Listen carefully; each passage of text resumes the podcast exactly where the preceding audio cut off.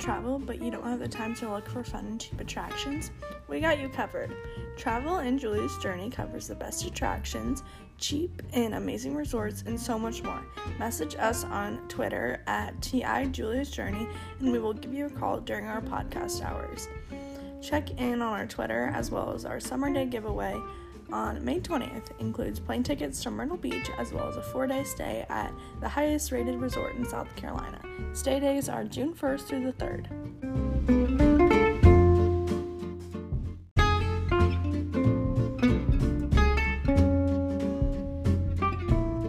Are you wanting to travel but you don't have the time to look for fun and cheap attractions?